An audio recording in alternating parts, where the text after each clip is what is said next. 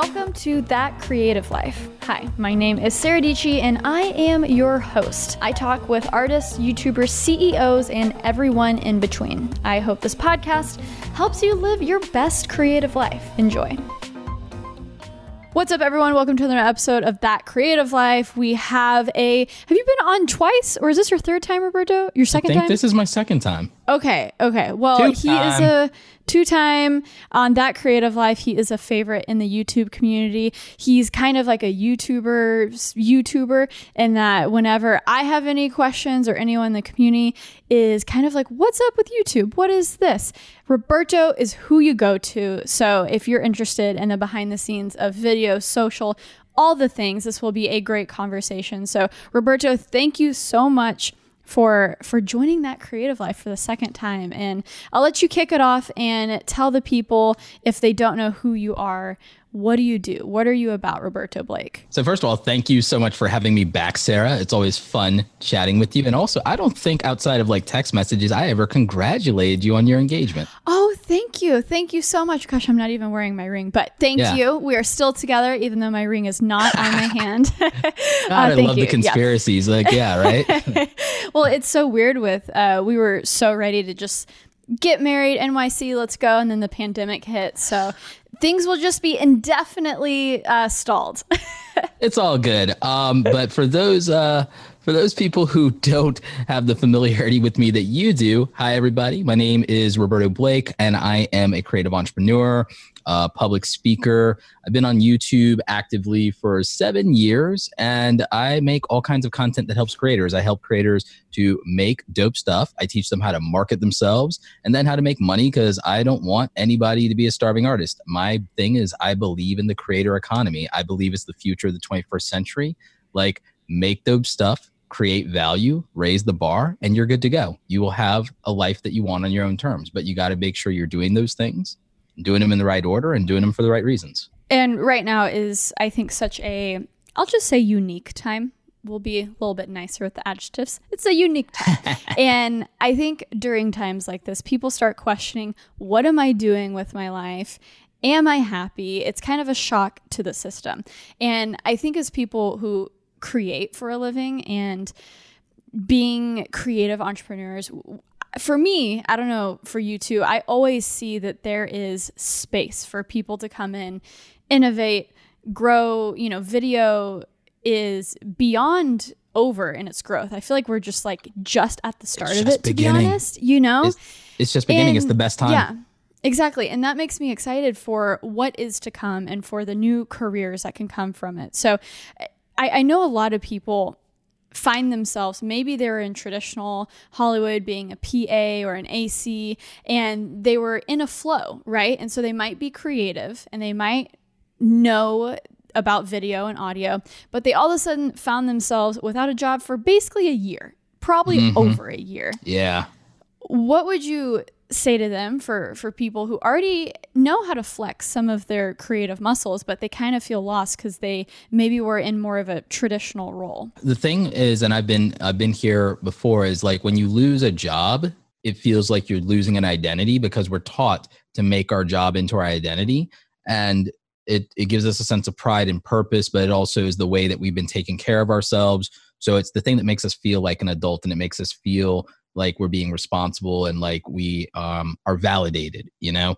And so when you have that and you lose that either through no fault of your own or when there's a situation even if you did create it you just feel horrible about that and all you want to do is reset the clock and clean cling back to what felt good and what felt safe and you want those feelings again. And the idea of doing something different and something new is super intimidating and it also it just doesn't offer that comfort that you had. And all you want is to go back to feeling safe and to feeling validated. Now what the problem with that is is it doesn't account for the fact that even when you were safe and you were validated and you had that security you may not have been fulfilled and you weren't necessarily achieving your purpose or you weren't necessarily always doing things that aligned with your own personal values so i look at this as um, have you ever heard of something called ikigai i haven't so ikigai is um, a Japanese philosophy. It's an Eastern philosophy and it translates roughly to uh, reason for being. Why do you wake up in the morning? And so what you have is you have a lot of people, whether they're creative or not, that have been waking up in the morning, going through a routine and going through a job, and they weren't excited about it to begin with in mes- most cases. They were just going through the motions. And the thing is, people say, well, oh, do what you're passionate about or chase what you're passionate about. But Ikigai says, well, let's figure out what you like and what you are passionate about. And at a bare minimum, let's find out what you don't hate, what you don't despise doing. And then let's also look at what you are good at, what you really are good at, or what you're capable of learning to be competent at. And then let's figure out whether anybody ever in the history of ever that's like you ever made any money doing that. And whether you can make the kind of money you want or that you need or that you would feel satisfied with. And then are there are, are, does this serve anybody outside of you? Does this help people in any way? And does it help the world? Does it make the world better? Or does it make a group of people better? Or does it um, is there a tribe there that you want to be a part of? And you have to figure out what would make all of these four interlocking rings balance for you in your life in a way where you're if you can't do what you love the most are you doing something you at least like or at least don't hate? And if you're going to do something for money are you capable of making those kind of compromises where you can tie what you like to money without coming to resent it or hate it? And are you good enough at this? And can you become good at this? Or are you pretending? Are you doing something because you want to do it, but you know you're not that good at it and you're not delivering real value, you know, but you're doing it because people will just accept it from you? Because then you're not improving, you're not making yourself the best version of yourself. Or are you doing things for money that don't even align with your values and make the world worse? but you're doing it because oh money? So like people don't realize that they're unhappy because they're out of balance. Yeah i mean that is whew, a lot to unpack there. And I, I think the the balance is always so hard to achieve but i feel like if you're thinking about it you're doing better than most right? And i think the the trickiest is when hey maybe something you hate doing is the thing that makes you the most money. I mean, when I was in college studying electrical engineering, I knew that was a, oh, easy, not easy, but it's almost guaranteed six figures. And so I I was kind of like, oh, it aligns with things because I can incorporate it into my love for technology. But at the end of the day, I was just miserable, and I'm not going to be my best self when I'm miserable. You were rationalizing, you know. It. I was rationalizing it, and so I, I feel like if any kind of balance. You know, maybe it's not that you have all four, but if you're at least striving for a couple, I feel like you're going to be better off than most, you know? I'd agree with that. And again, like I said, it's about finding the right balance for you. The right balance of that for somebody else um, is not what's right for you. And one of the other problems is people are looking at uh, expectations and also they're looking for they're looking for some kind of measurement of success outside of themselves. So what I would say is during this time, this is a perfect time for self-reflection. Because the thing I think about Ikigai, and I made a video about this called "Why 99% of People Fail," so I could um, trick people into watching a video about philosophy. you know, um, and it was about the self-awareness, like our friend Gary Vee talks about. Like, if you, this was a like, you know, people talk about self-awareness. They talk about figuring out who you are I figured out that our society, or at least our culture, doesn't have a really good framework or a way for somebody to do that. But when I lay out Ikigai to people and they think about these things and they start making their list of like what they want to see in the world and the things they believe in, they start thinking about the things that they like. And I tell them, well, also do the opposite list all the things you hate and don't want to do and don't want to do for money. And then also, when you look at the things you like doing, ask yourself if you can do it if somebody else is involved, meaning if you have to do it for money. I realized at a certain point that as much as I love photography, um, I have to be able to do it on my own terms, meaning like I can't, um, I can do client work for photography, but they have to give me complete creative control. They have to be, I hired you, do your thing. They have to do that. Or it's similar to even somewhat with brand deals as a content creator. I have to have, I'll take less money for more creative control. I know that that's who I am, but I make enough money by other means for that not to feel bad or not to feel like devaluing myself or not to put me in an uncomfortable financial situation. So I trade um, money for happiness all the time in terms of control because I realized that my anxiety point, I realized this during the last recession. Um, I realized that my anxiety point is control. and control manifests itself in time, energy, money, access, interactions, relationships. Um, and I realized that, oh God, I'm a control freak after all. right. And going back to having control and when the times are like these where literally it no matter what you do just things might not go your way. You might have grown and found your thing, and it is TikTok. And all of a sudden, things beyond your control are, you know, coming in the way between maybe you and you finally having that creative fulfillment because, hey, an app might be banned where you live or, you know, something to that degree. And so when it comes to things that are beyond your control, and maybe let's take TikTok an actual that, yeah. literal example, because there's a lot of people, and I'm getting these questions because usually I'll speak to people about social media and YouTube, and I kind of have to take a step back and say, hey, TikTok, I, I can give you some ideas from outside of that world, but TikTok was the one platform that I just chose not to pay attention to. So maybe we can get some help from Roberto I, I became, for those people who, you know, are are have been successful on TikTok and are now looking for the next thing on maybe how to expand your audience beyond one platform? I became an avid consumer of TikTok. I don't know if you knew that. Like I became really and I became very involved with a lot of TikTok creators. Like I became uh, a mentor and a coach for TikTok creators, but I'm not a TikTok creator. I don't really create on the platform. I made like 3 TikToks. I know how the app works, but what the thing is as a consumer who also is in the industry and is an industry insider. I had a lot of perspective. And I also, again, as a content creator, has been doing this for a long time and knows a lot of other content creators.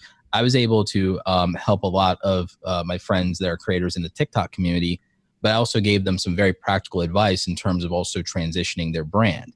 You know, um, do you remember like when you and I like first started hanging out and we did like our first collab in 2016, and I told you my instincts about Instagram versus Snapchat? Maybe. Man, I slept. I've slept since then, Roberto. I might. was that in my? Was that in my first apartment?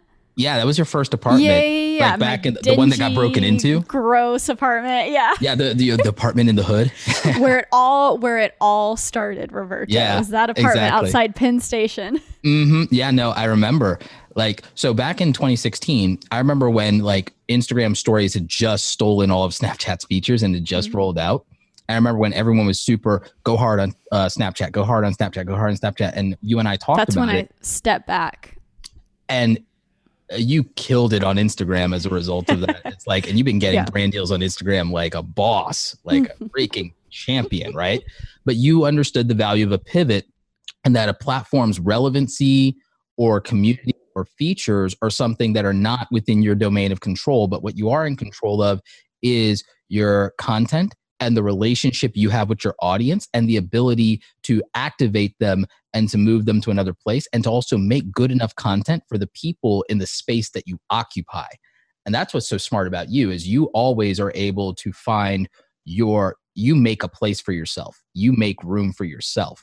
Nobody has to do it for you. Thank you. Yeah. And also you have to realize what is the type of stuff that you like to make. Because i knew for me something that's private with Snapchat and it really had no public facing thing or content.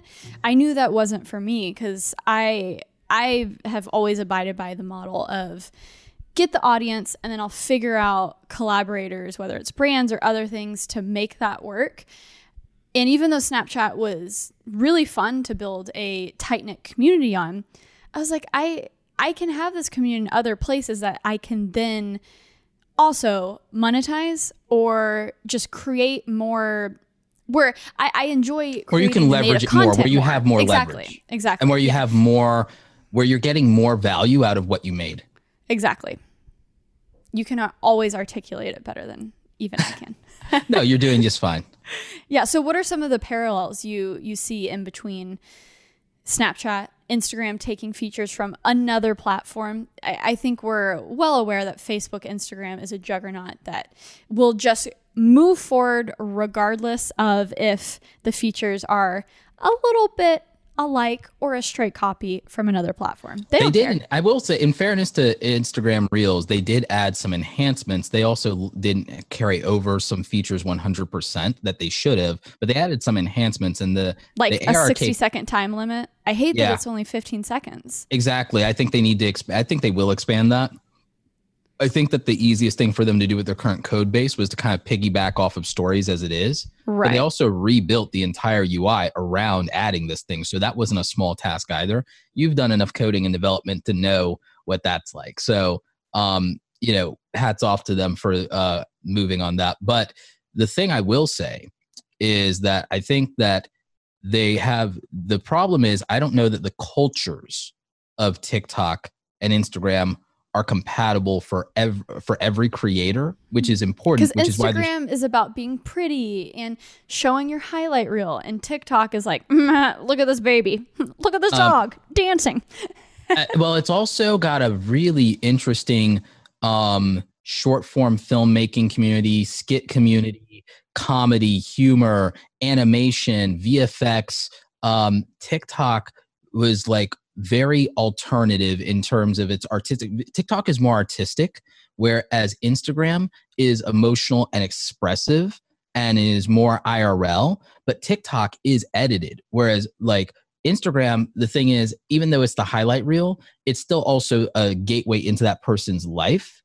Versus TikTok is about someone's art, in my mind. In my yeah, mind, I never thought of it like that. Yeah, Yeah, because I was almost I was almost thinking about it in the opposite way in terms of content. But then when you think about the actual creators on the platform, I don't know Charli D'Amelio. Like I don't know what she's about. You know, it, Mhm. maybe if I followed her on Instagram and saw her Instagram stories and her talking about things, or follow her Twitter feed, I Mhm. would have more insight on the actual creator. But TikTok sure is about those one of every 10 TikToks that you make that go viral. And as Yeah. an audience, you're like, oh, there's that person again. Okay. That's that's Charli. Yeah, TikTok in in a way is um, an accessible version of young creators that may have been inspired by someone like Mr. Beast. So, uh, but because the thing is, the thing that makes it accessible is in short form. They can find short forms of extremes that they can go to, and in short forms, they can pour every ounce of editing and effort and cinematography or choreography or writing a script into 60 seconds in a way where YouTube would not reward that. And so they would have to, for the effort they make for 20 TikToks, they'd have to make it for one YouTube video that might never be seen. So like that's the trade-off in um the effort to value for a content creator. Now, I just do think that they should ultimately transition at some point after building an audience, and I'm going to get to that. But like, I think that some creators will be able to bring their culture, not everybody, but some creators, maybe the performers, the dancers, the athletes, um, some of the memes, like some of those people will be able to transition into the culture of Instagram and bridge a gap there because there is community for that. And Instagram's so big, Instagram's so big that there is an audience for anything, right? But for a lot of them, I think a lot of people are going to go to Triller. Are you familiar with Triller? No. What is Triller? Triller is a creator first company. It's by creators for creators. And a lot of, um, in fact, several of the biggest TikTok uh, influencers already went and were acquired and paid for deals. The new thing is to buy talent now. It's exclusivity deals. The new thing with these platforms Yeah. with Twitch and Dr. Disrespect. You've seen it with Mixer, with Shroud and Ninja. I'm gonna look up. Yeah. Spotify and Rogan. It's with a T Triller. At Triller. Um, there's a lot of content creators that are larger content creators that have invested millions of dollars in this. They have an 18 year old that's a, the chief strategy officer. Um, that could be good or bad. There's yeah. Who are some of the names attached to this? like um, there's I think his name is I want to say uh, Jake Sweet, who I think had like three million on TikTok before. Um, Okay. So that um interesting one of the investors is um you know our favorite person Mr. Jake Paul. Um oh, interesting. he's one of the investors. He's one but Snoop Dogg's an investor too, which is interesting. Interesting. Yeah, I mean, I look at it on the App Store and it's number 10 in photo video category and then it Yeah. has 140,000 ratings. So basically, this is an American TikTok. it is more than Byte is. I mean, Byte um, Yeah. seemed to flop, but this is the reason that this is working is because it's a creator first platform, kind of like how, um, you know, uh, Jesse Ridgway, uh, McJuggernuggets did his thing, Storyfire. But with that, you have to apply. This is more like a regular social media app where where there's not any gatekeeping. Um, and so a lot of people are flocking to Triller because it is a creator first platform. It's by creators by uh, for creators. My issue with this is I think you can break out in Triller and TikTok and these things, but we've seen the lack of longevity of these uh, platforms that don't get acquired by a bigger company, and we've seen also that they can decline in relevancy even when they're uh, a, they seem like a juggernaut. Snapchat declined massively in relevancy because of its leadership, and that was the thing. Periscope was a standalone platform and it declined massively even before Twitter acquired it. And so, and even with Twitter acquiring it, it's not a leader in live streaming anymore. Right. The fact that the U.S. government doesn't want TikTok to be in the U.S. Despite that, I think I think what- that's overblown. When I've talked to security experts, Yeah, I've talked to. se- I really, mean, I don't want to get into the politics of it, but I've talked to I mean, he experts. says a lot of stuff, right? it's but- that the data is so useless. It's so benign. I mean, if you're not Yeah. an activist or protester, mind you, or you're not a Chinese Right, defector, it's like you probably don't care. Right. There's no such Yeah. thing as privacy anymore. Yeah. I mean, I understand both sides, but Yeah. despite that fact of what's going on there, what is the use case of Triller? Like, why? Because, you know, just by looking at it, I'm like, okay, this is literally an exact TikTok copy, pretty The- much. So, so why? The difference is the fact that it's led by creators, that it's made by people like you. to get? It's something I'm that not people. gonna. It's something that know. younger people, well, younger people in certain content creator communities that you and I aren't part of, like you know how a lot of people are angry. Sometimes you and I are not, but like a lot of people get very frustrated with YouTube and very angry with YouTube. Not and more YouTube as a culture and as a platform, and they think that YouTube. They feel you've heard this. People feel YouTube doesn't put creators first, and they think they should. I actually disagree with the idea of being a creator first company. I can get really frustrated with YouTube, but at the end of the day, I'm like, I don't want this job.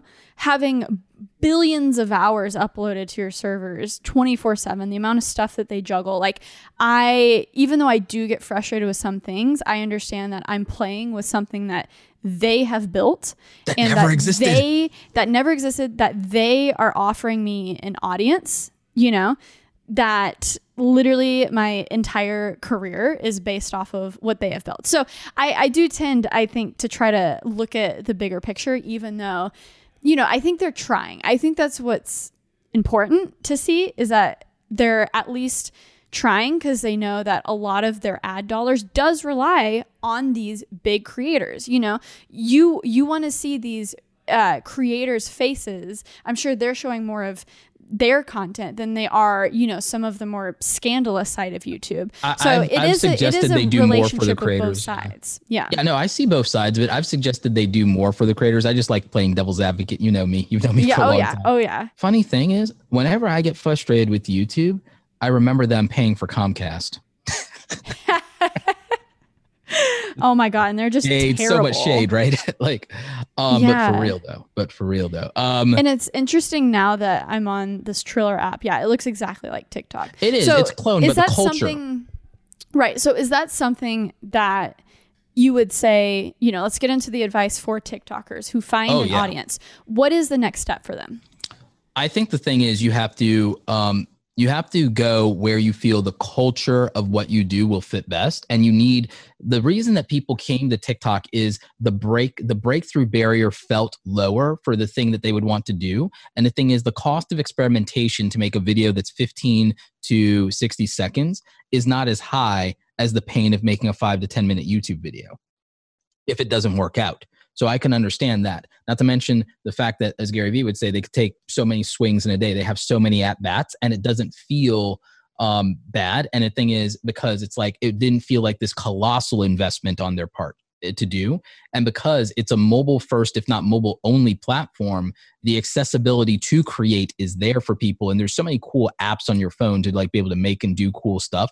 And there are all these techniques. And it also was for a generation that felt they missed out on Vine and grew up watching Viners on YouTube and watching Vine compilations on YouTube. So that was all of the reasons to go to TikTok in the first place was we had friends like Elliot, right, who was able to do massively successful um, hundreds of thousands in TikTok um, when he couldn't break through, even with all the support. Like he couldn't break through initially on YouTube, and he didn't necessarily know what he wanted YouTube to be back then. Because the thing is, with TikTok, you don't have to be something you can do anything whereas with youtube you kind of have to it's almost like all right choose your career path or all right make your character sheet you're locked into this dungeons and dragons character sheet like forever now like you, it feels that way um, so TikTok allows and rewards experimentation and it, it rewarded a sense of randomness. It offered a freedom that people didn't feel they have in other platforms and it made it accessible. So that was the good news. Here's what I would say about that.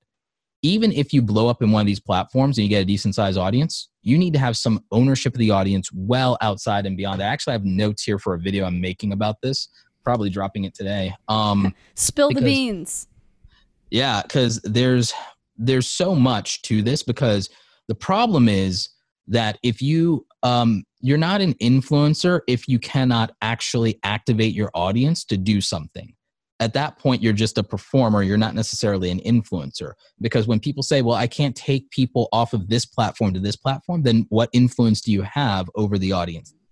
It, because if you can't take them off of a platform to do something how are you even valuable to a brand or a sponsor? And have you built your do you i mean do you have viewers or do you have a brand? Do you have a strong sense of community? Do you have something you're known for? So what you have what you would have to do and something that i'm talking about is you know that i've been this largest advocate for be platform agnostic. These platforms ain't loyal homie. Like be platform agnostic. Don't be loyal to a platform. They're not going to be loyal to you when it comes down to it. They're going to choose themselves. So just understand that. Build loyalty with the audience yeah. And a good plus too when you start to think about I in my brain I always go to worst case scenario. So if you go to that place in your head and there's this world where none of these platforms maybe even exist, but you still have value outside of being that performer or influencer.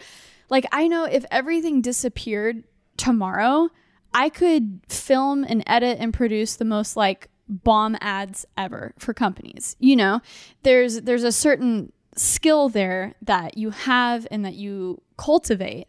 And so that's why I think personally for anyone who has a TikTok audience, it's it's a great time when you have influence in one space to really use it to maybe connect with other creators and develop skills that go beyond that platform. Because, like mm-hmm. you said, YouTube is going to take more work. You oh, know, yeah a lot more work. Absolutely. The other thing I would tell people is if you made money, don't pocket or run off with that money and don't go buy things. Don't go buy a Lambo. Invest in yourself and in your personal development so that if you if you're an entertainer, you may not feel like you have skills or legitimate fallback skills or soft skills, hard skills, career skills, anything like that that's valuable. So guess what? Take that money and invest in yourself whether that means you go and you actually pay and you get acting lessons, you get singing lessons and voice training like Gabbie Hanna did, you go and even theoretically take a couple of courses and develop something else like maybe formal writing classes and so on and so forth so that you can um, try to submit some of your stuff and maybe it gets picked up by a show or television or you write something you you know or you go and you actually invest in becoming a cinematographer so that you have the gear so that you can go out and you can shoot things and do commercial work and so on and so forth um, you find some way to invest in yourself or even set aside money and god forbid maybe and, and i'm not always the biggest advocate of this uh, of, of, like but maybe you set aside money just in case you decide you know what? Just in case i will set aside the money to where i could go back to school or i could go to school when it was never an option for me if you couldn't afford it before. Well maybe you can afford it now off the back of this. So those are some things. The other thing i would say is um, you can break out in a new platform, whether it's TikTok, Triller, or the next five things that happens over the next five years. But the thing is, you should immediately have a plan to funnel an audience and build an audience on YouTube or Instagram or on Twitch because at the end of the day, they're, They're not, not going to run out of money. They ain't going Amazon, Google, Facebook. anywhere. Amazon, Google, Facebook, they ain't going to run out of money. They have more Yeah. money. Each of them has more money than the Vatican. They ain't going nowhere, homie. They're Mm-hmm. they're good. They're good. So you want longevity? If you want longevity, go where the money is. Go where the platform is going. They might change the rules, but they're not going to go away. And if it comes down to it, I don't think the government's going to shut them down. I think it's more likely they buy the government than that. yeah, yeah. Or they get broken up, and that's fine too. Yeah, I mean, uh, again, I Every- think that, I every think time they I have a- literally buy it before they let that happen. I think they'll just say, Yeah. you know what, we'll just go shopping for senators before we let that happen. right, right. I mean, it's I one of kid, those I things kid, but- that I, I know. Well, and it's one of those things that I, I've usually been on. You know, I'm very like pro capitalism, yay!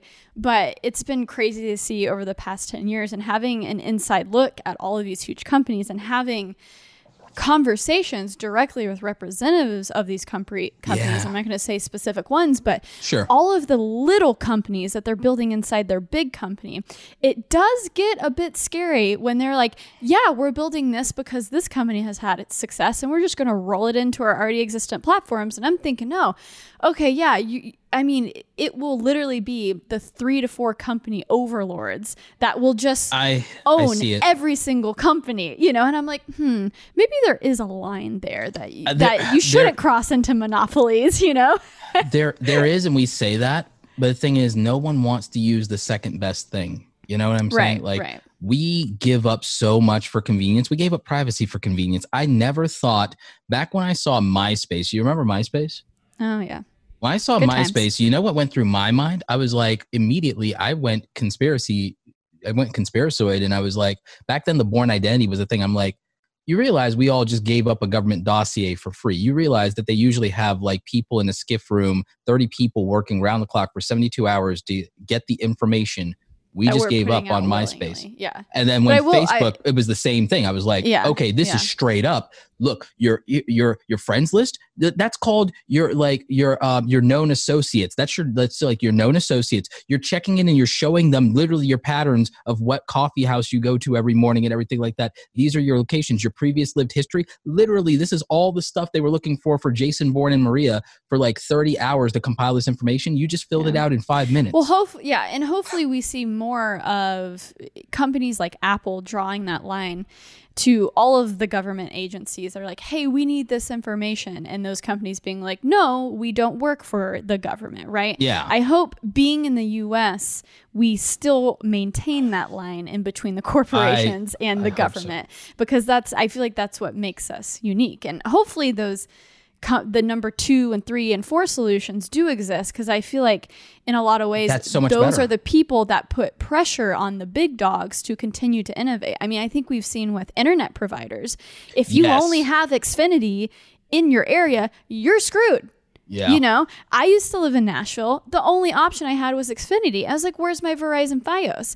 And when there's not options, then guess what? Xfinity Xfinity doesn't have to innovate. They don't have to care if your You have no sucks, leverage it's the as a only consumer. option. Exactly. when there's no exactly. competition, consumers have no leverage. When there's no competition and you can't threaten to leave because where are you gonna go? Exactly. And like, you know, and the thing is, a lot of these companies, to be honest though, they push innovation for their own sake because they are afraid that there's disruption. Because if you're not, you know, if you don't keep moving, somebody's gonna come for the crown. Right. So so- hopefully that maintains. Yeah. That's my hope. You know. But I I think they're so insane though, in just a what can we do that they wouldn't stop trying. So I'm not worried about them not innovating, but I am worried about them not giving customers a voice and not giving users a voice because like where else are you going to go? You're screaming so loud. What else are you going to do? I think that a lot of people feel like youtube is that way because there's not really a viable direct competitor but i don't believe there can be. There's the only thing that i the only last bastion of hope for a direct youtube competitor versus a youtube of is maybe spotify. Spotify is Hmm. positioning more i would argue as a Their twitch app competitor. is so clunky though. i Oh, know Dude, I try I tried listening to podcasts on there, but it's just it's just gonna forever be my music hub. The It is desktop experience is good. The Yeah, desktop yeah, experience is good, but their mobile UI, if we're in a mobile first and for some people a mobile only only world, aside from being a video editor at this point, aren't you almost mobile only, Sara? I mean, honestly, I I'm still like computer all day. Really? like like literally when it comes to most of the stuff that I do, whether it's I mean, I'll do email messages and stuff, but when it comes to productivity, whether I'm in Notion or I'm in my other productivity apps, whether I'm watching YouTube, watching Amazon, any of the thing, I am at my desktop computer. Interesting. And even even if I want to, you know, be somewhere else, I'm here talking to you via Zoom on my Dell XPS 13 inch. So Yeah. it's I'm like in I guess if you guys watch me on YouTube, you know like I'm I love computers. You about you're about that You know? laptop life. You're about that I'm laptop about that life. laptop life, man. Yeah. Um, but I but I understand that the next generation is so different because all of a sudden they are editing videos, they are editing pictures, they are doing everything on a iPhone or an iPad, and it's it's so interesting that coming from more professional creative tools that a lot of these professional companies can't figure it out on mobile. They just can't. as someone with a graphic design background, it's absurdly hard. I, I'll say that in all, but the thing is, they make enough money and they have enough people and enough talent to figure it out, and it's frustrating that it's not a priority. Apparently, So, with talking with these other platforms, what are the the uses of TikTok still, Instagram, YouTube? Maybe people out there who want to be creators are creators. What should they be doing now in this new world that we're living in? Because things change all the time. first thing you do is you land grab, especially like whether you're small, medium, large, you land grab. New platform comes out, grab your name before somebody else does. So land grab, right? Um, next thing, make yourself. Here's the thing we have as advantage of YouTube: make yourself searchable because if you're relevant, if you're relevant, you're so and you're big, even if it's 10,000, 20,000, like that's a sizable audience. People underestimate that. I think no one appreciates how big their audience is because all they do is they look at rock stars, they look at the PewDiePies, the Mr. Beast, the Charli D'Amelio's, and then they say, "Oh, I'm small." And then when like me or Nick Nimmin tweets them a picture of um, an arena or a stadium of 5,000 people, They're like, uh, whoa, what now? man. Yeah. now? Yeah, Like, yeah. Or if like all right let me put you on stage at VidSummit and then tell me like that you're sad about 300 people showing up for you. Like you'll be sitting there oh god that's so many people. I'm intimidated. Like you know but you're gonna cry about it for views right? So the thing i would say is um if you are a tiktok creator then definitely move immediately to youtube um, even if you have to figure it out, the first thing you could do is you could start one. If you're a known TikToker, you have like you know a couple thousand followers, move to YouTube so that your people can find you when they search for your name in Google or in YouTube or whatever, and that it's you and not someone else making compilations.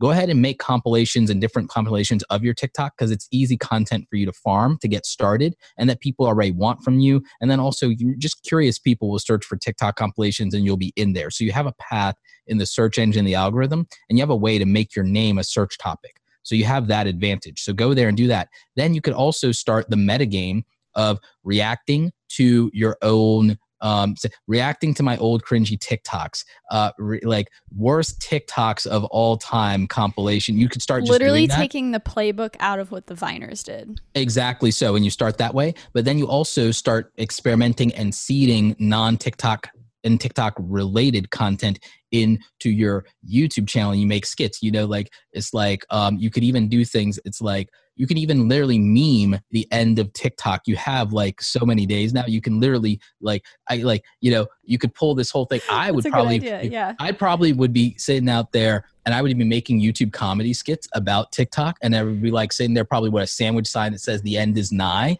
you know, like well, like like the countdown to the end.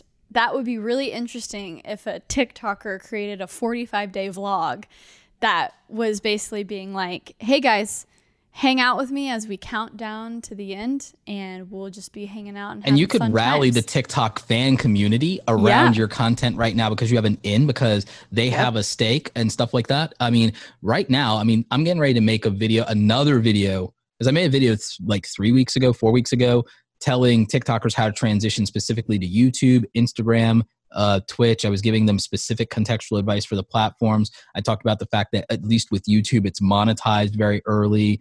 Um, I talked about that right now. the format that you could use uh, Twitter to stay relevant and to ride on the hashtags around the ban and say this is the kind of content you're losing. You could do all kinds of things. Um, you have Instagram, you could IGTV your old archive before uh, Reels came. There's so many things like, um, but I have to make an updated video because of Reels, and also I want to mention Triller now because um, it might be an option because there might be people who want to be on a platform that is led by creators so they feel they'll be heard because um, that's a big thing.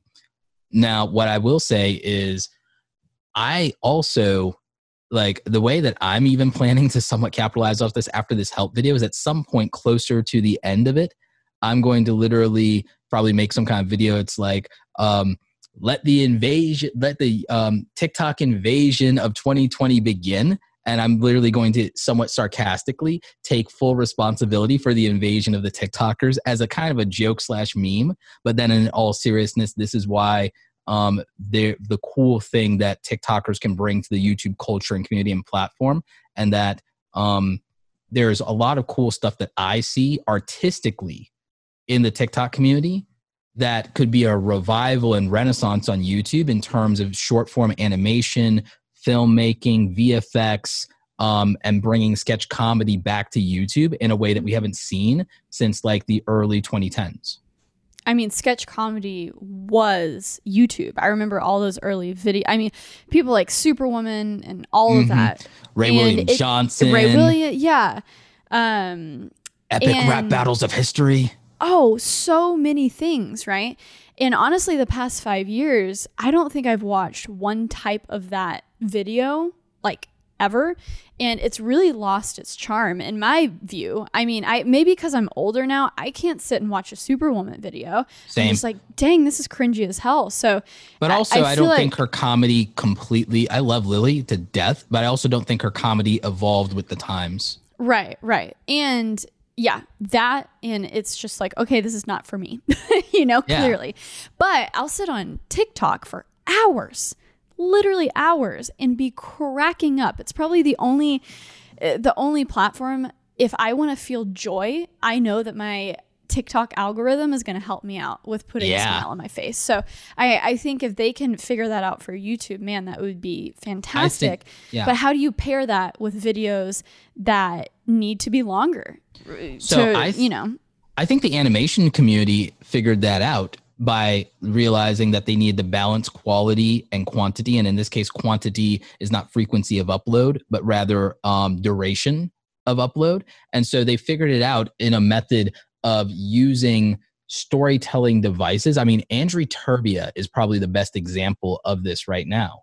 Is he used relevant culture topics and things happening in YouTube and internet culture and in the world, and then used um, very cool but simplified animation in order to communicate and tell the stories of the community in a way they want to hear and also ask interesting questions. And so he um, he does this and he does this relatively um, you know quickly. And so when i think about all these other things i'm like okay you made this thing and you made it short form and it was like 10 to um, 60 seconds but you are also putting so much and making it the most impactful, the most like freaking high octane you can. Okay. But what's the threshold of acceptable quality? You and I used to talk about this concept a lot. It's like, does everything have to always be a 90 to a 100? Or is it that there's a lot of people who actually can't tell the difference between 80 and 90? And if which you, is de- which is depressing as a creator, a little something bit. that you really have to figure out because that almost killed me last year when I thought everything had to just be like spick and spam perfect. But then you realize you spend half a third amount of the time on a non fancy video and it gets so many more views. The comments are like, wow, this is the real Sara. This is what we've missed. And then as a creator, you get a little depressed because it didn't take you as long as the, the majestic video that you just made. But you do realize you need to filter those in. We make the mistake of misinterpreting effort as value. Mm. Like we think because we worked and tried hard, that's the same thing as creating more value when that's not because I learned that value is the experience the other person has. And I realized that just like in real life, in friendships and relationships, that like sometimes simple is better, simple and clean. like just simple and clean. And people are very happy with that. And they're very happy also with consistency. They're very happy to just know someone cared enough to show up or to be on time. You know, the thing I'm horrible at usually is being on time, but it matters so much more to people that you're on time instead of perfect. It matters so much people that you show up and you don't ghost them instead of saying, if I can't be perfect, I just won't be here. Hmm. Yep. Preach. so, for the people who maybe don't even care about TikTok, but let's move into more YouTube, podcasting, building a brand uh, outside of just being a personality, but maybe for your business. Mm.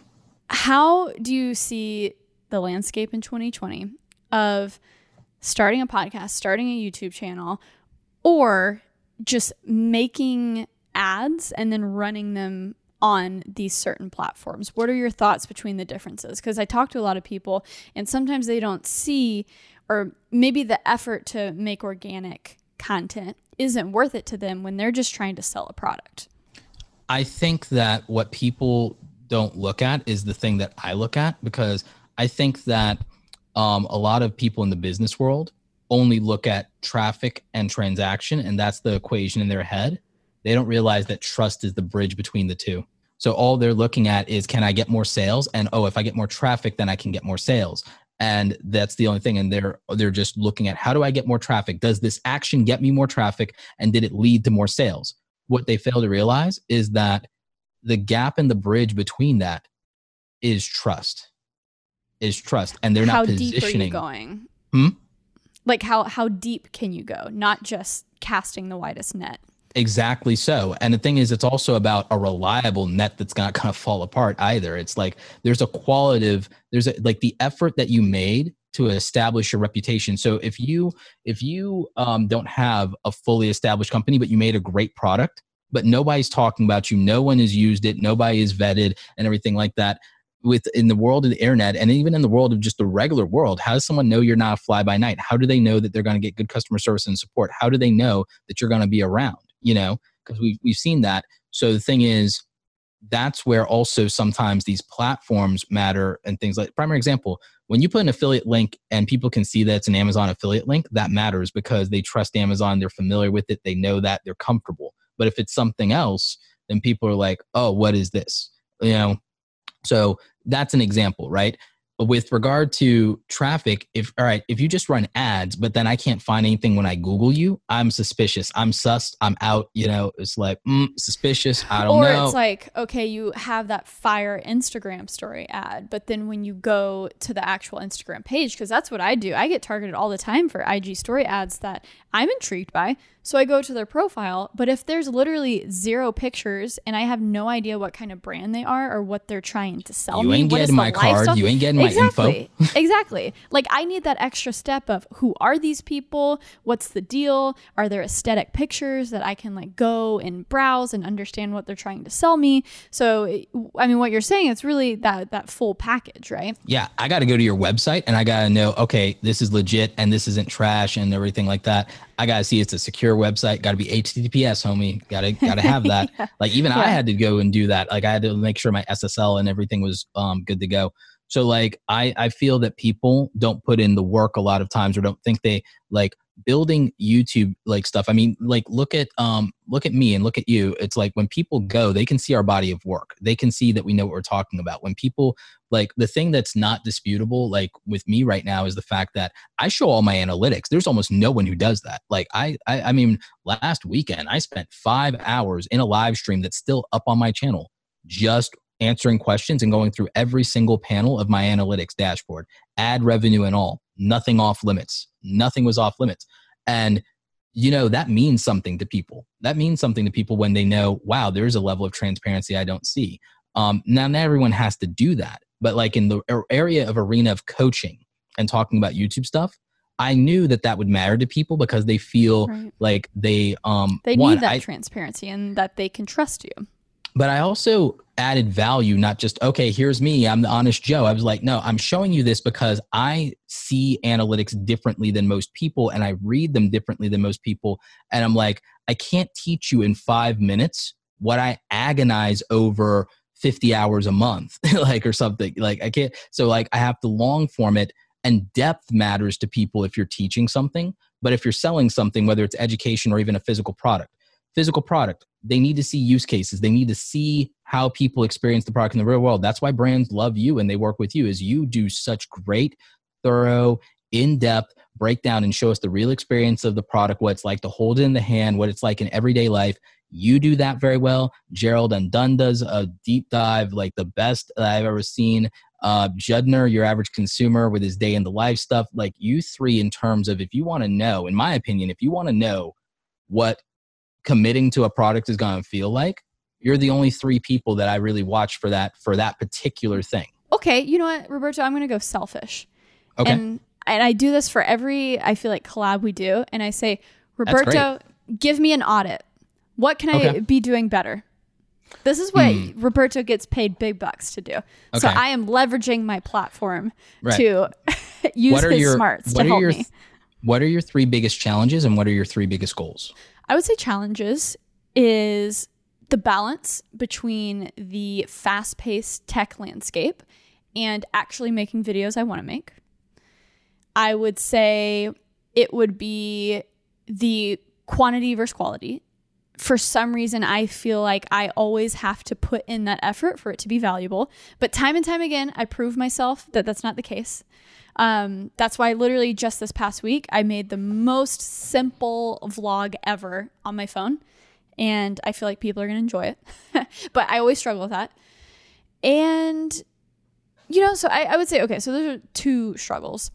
And then goals, the biggest goal, I'll give you one big goal, is to be able to have more of a, a macro view on, like of my brand and my personality and my things so I can grow again. For a long time I've been very heads down, which has been fine. I've experienced growth, but very rarely am I sitting and analyzing and looking at the YouTube landscape and thinking about a thumbnail and title that I know will take me to that next level. It's me more of me playing uh, catch up you know it's it's more mm. of me being like oh i have to make this type of video but i'm not going to worry about having a thumbnail because i just forget and i'm lazy with that because i'm a i'm a video maker i want to make the video yeah. as good as possible everything else i just i forget about mm. it you need to look at this as your overarching your overarching problem is the problem i had and where i'm actually i'm still working on this problem myself but it's the problem that I help creators solve all the time. I just need to actually fix it for me for real, for real this time instead of halfway. Um, because I have a team now, but they don't help me with my YouTube content. They help me with my other business, right? Here is what you need. You already have a team and you're in delegation mode, but you're it, it's not enough clearly because the thing is, you still are working too much in your business instead of on your business right now, Sara.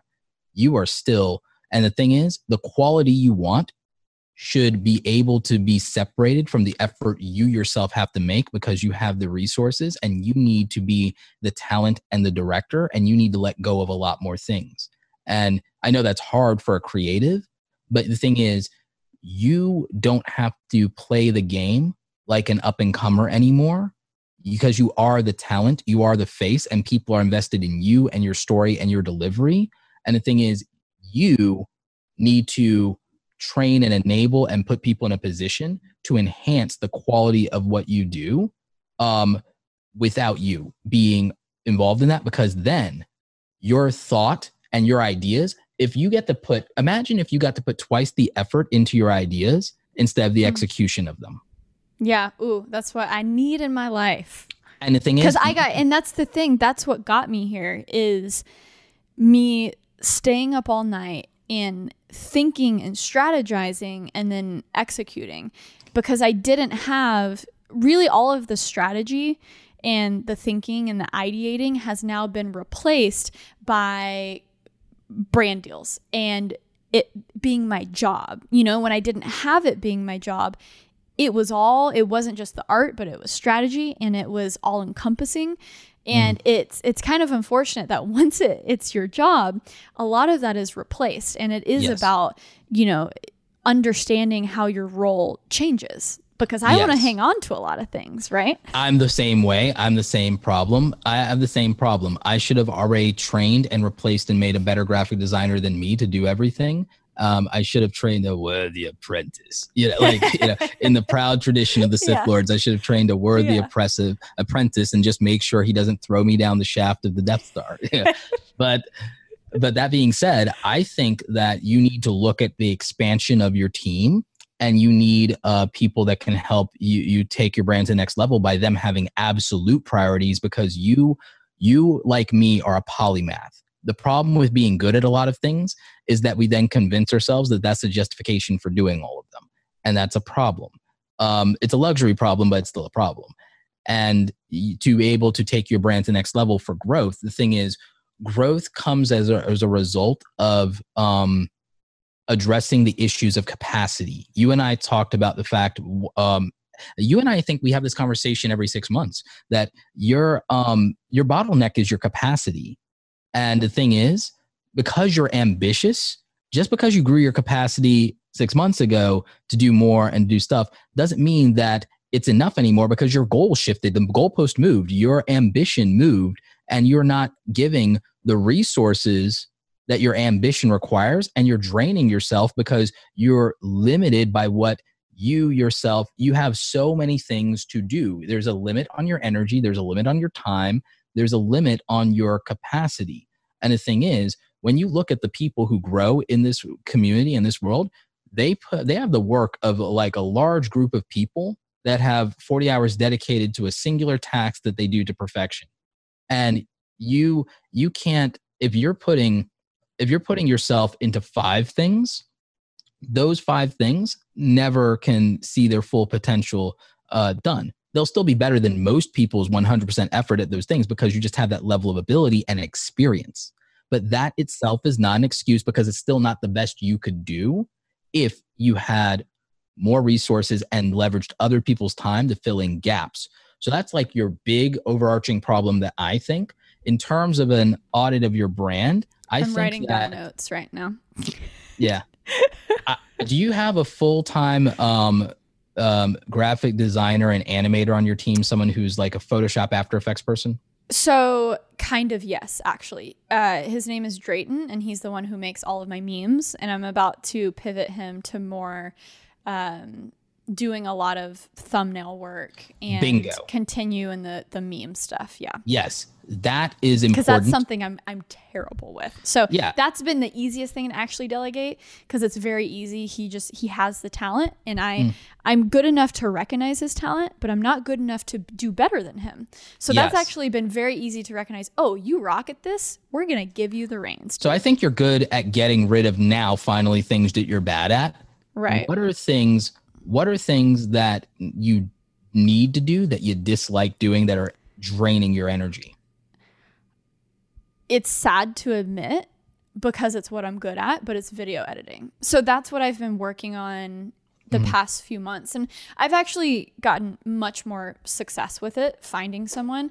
Um, and I think just getting in a better flow with them is what will help bridge that gap. But it's it's a lot of recognizing what makes my videos special and what are the videos that I can fully hand off and what are the videos that I should be editing the first 30% and then they can take it the rest of the way. So that's what I've it's it's basically gotten to a point where I've found I think the right people and I'm getting better with being quicker with shifting things when they're not working out cuz that's been my worst thing in the past. I'll hang on to someone who's just failing me miserably, but I'm too busy to like look for another person that'll hang on to them, drain money and time into them, and then it's not worth it. So it's it's been one of those things where I think my biggest challenge now is now connecting all of the puzzle pieces and really Mm. tying the the bows on top of everything. So the thing is, you're learning to be a better manager, so that's part of it.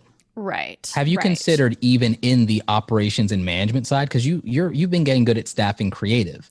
You don't have help with management. You don't have you- Right. have you considered have you considered in Peachy Enterprises hiring either an operations person or a general manager, someone who loves spreadsheets, someone who loves project management systems, someone who loves scheduling, somebody who can become the czar of your time, somebody who can even hold you accountable, but also will be your second brain remember everything that you forget and like free up that mental bandwidth. Have you looked at an operation? Yeah.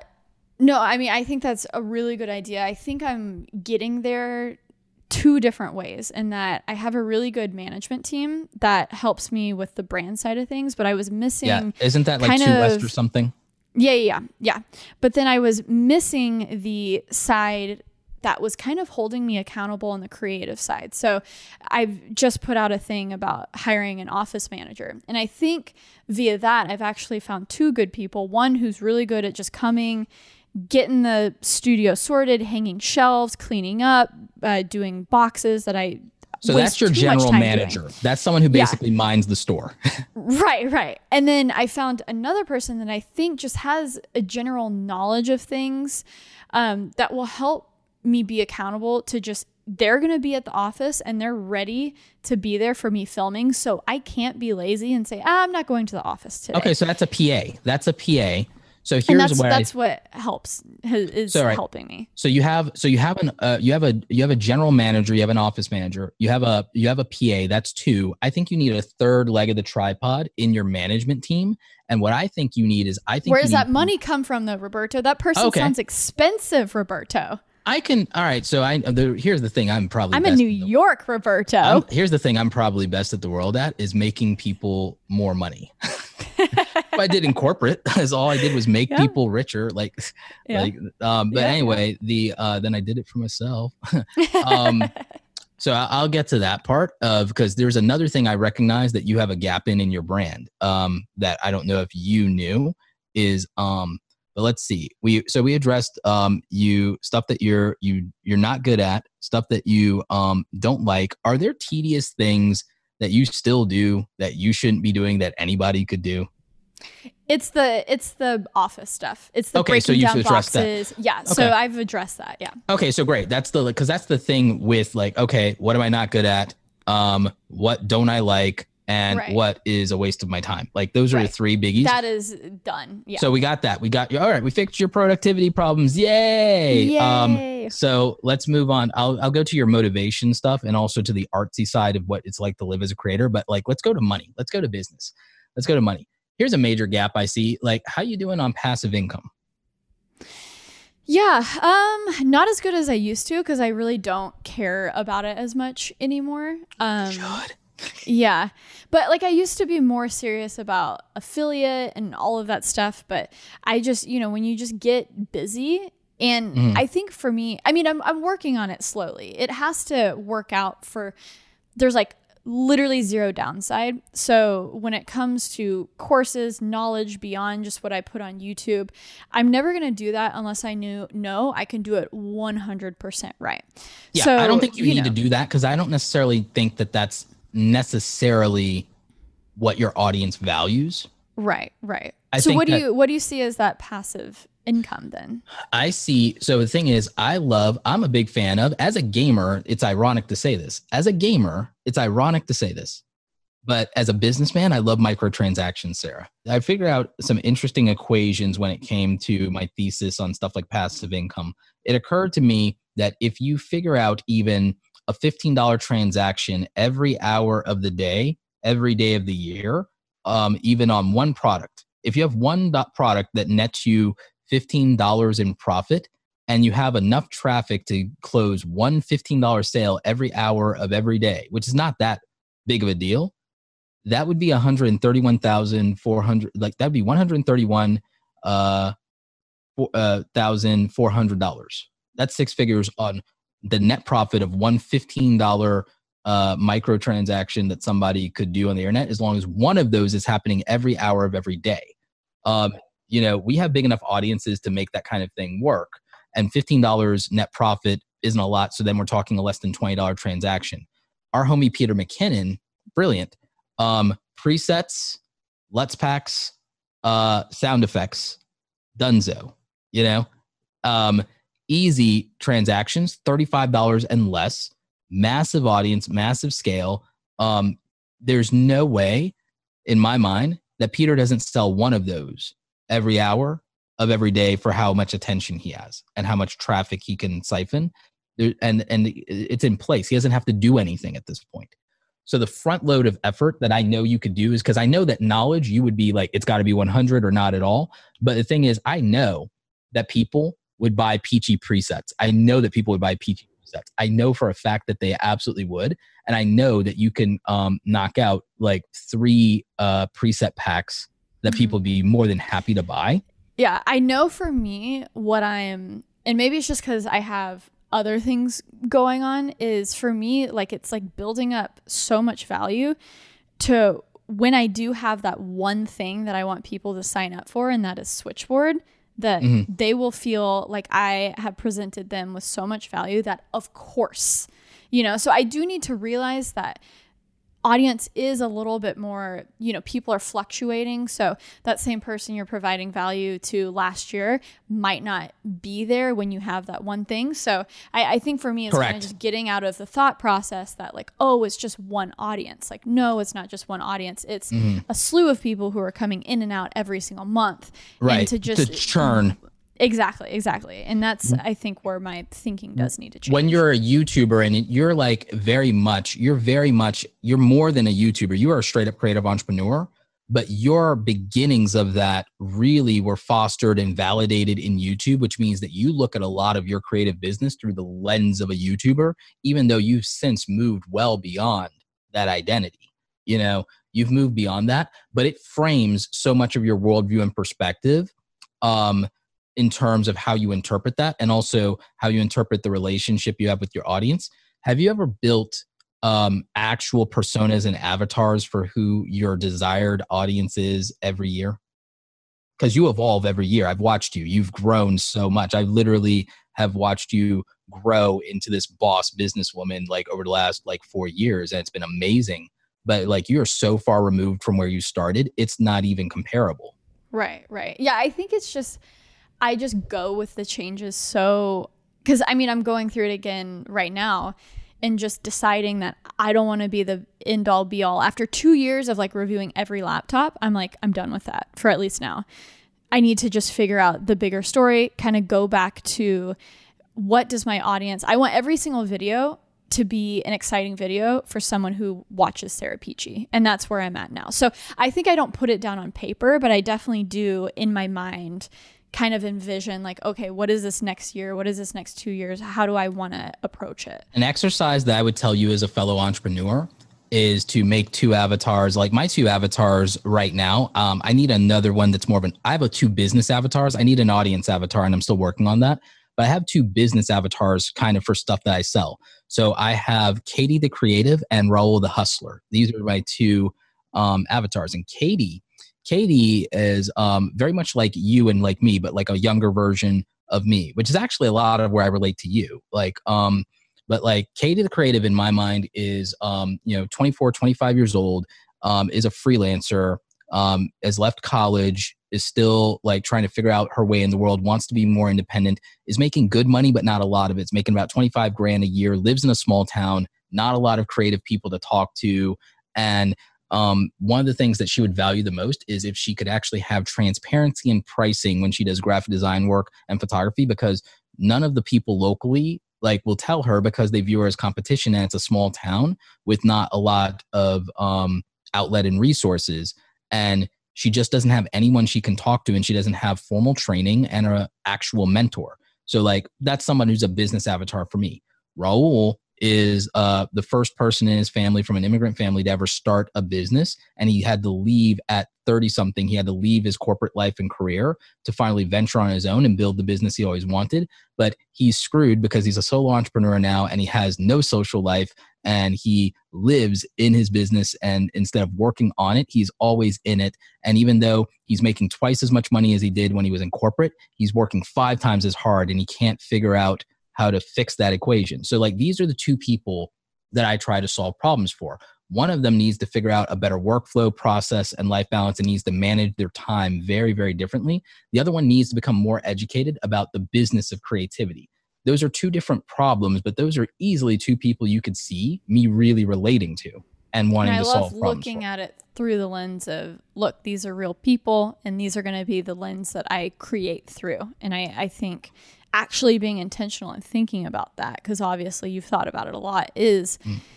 can help and is important intention is everything sara intention is everything and when everything we do is informed by some kind of north star of like what's the substantive value. Like you said, you want everyone to walk away excited from your video and having enjoyed your video.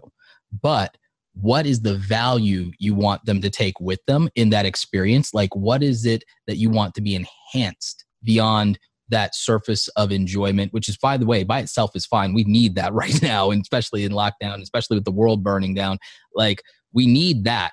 But it's like, is there another level of depth? So, like, layering value. The thing is, we think of value proposition as a one time thing or as like, oh, I'm entertaining or I'm an educator or I'm inspiring, instead of thinking about, well, there are layers and how many ways, how many different ways can someone watch the same thing and derive different experiences and value? Are we acting intentionally to where maybe in minute one you get this nugget of value and this was fun, but in minute two we stacked and we get we gave you a little bit more, and I'm like in the next third of the video we gave you a little bit more value.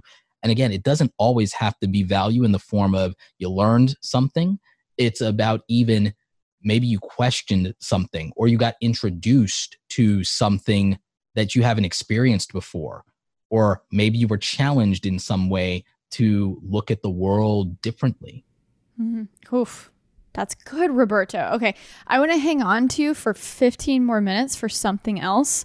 Um, if you have the time, okay, amazing. I do. So, as we wrap things up, where should people follow you? Because you drop so much knowledge. Where are you located on, and what are you most excited about right now? YouTube, Instagram, Twitter. Where should people find you?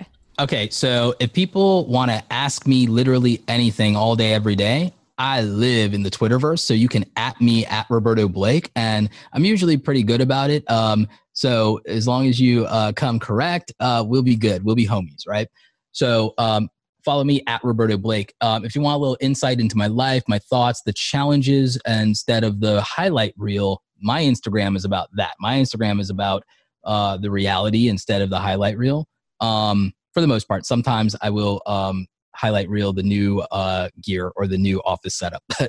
Um, so just hit me up over there. And I love getting Instagram voicemails, by the way. So at Roberto Blake on Instagram for could you like use of my knowledge, I beg of you. You know, um, hit me up uh, youtube.com slash Roberto Blake two to absorb all of my knowledge over a thousand videos to help content creators uh, make stuff, market themselves, and monetize no more starving artists, become part of the creator economy, start crushing it, and living life on your own terms. And so those are the places people can follow me. What am I most excited about? I'm most excited right now about streaming on Twitch. Uh, to be oh, very real with you. hello. Well, yeah. that'll be fun to see. Man, oh, yeah. epic. Roberto, all of just thank you so much for being on and sharing your wisdom and specifically for me too, selfishly, that was extremely yeah. helpful. Yeah. um, but well, that's why I get paid sure the everyone, big bucks, right? yeah. Boom. Everyone check them out. The links will be in the description below, whether you're listening on Apple Podcasts, Spotify, or the YouTube and uh, make sure you're subscribed on all of those platforms to get new episodes every single Monday from That Creative Life, helping you live your best creative life. Until next time, I I went into YouTube mode. I don't say stay peachy on here, but now I feel like I, I have you. to. I told uh, you everything peachy. is you.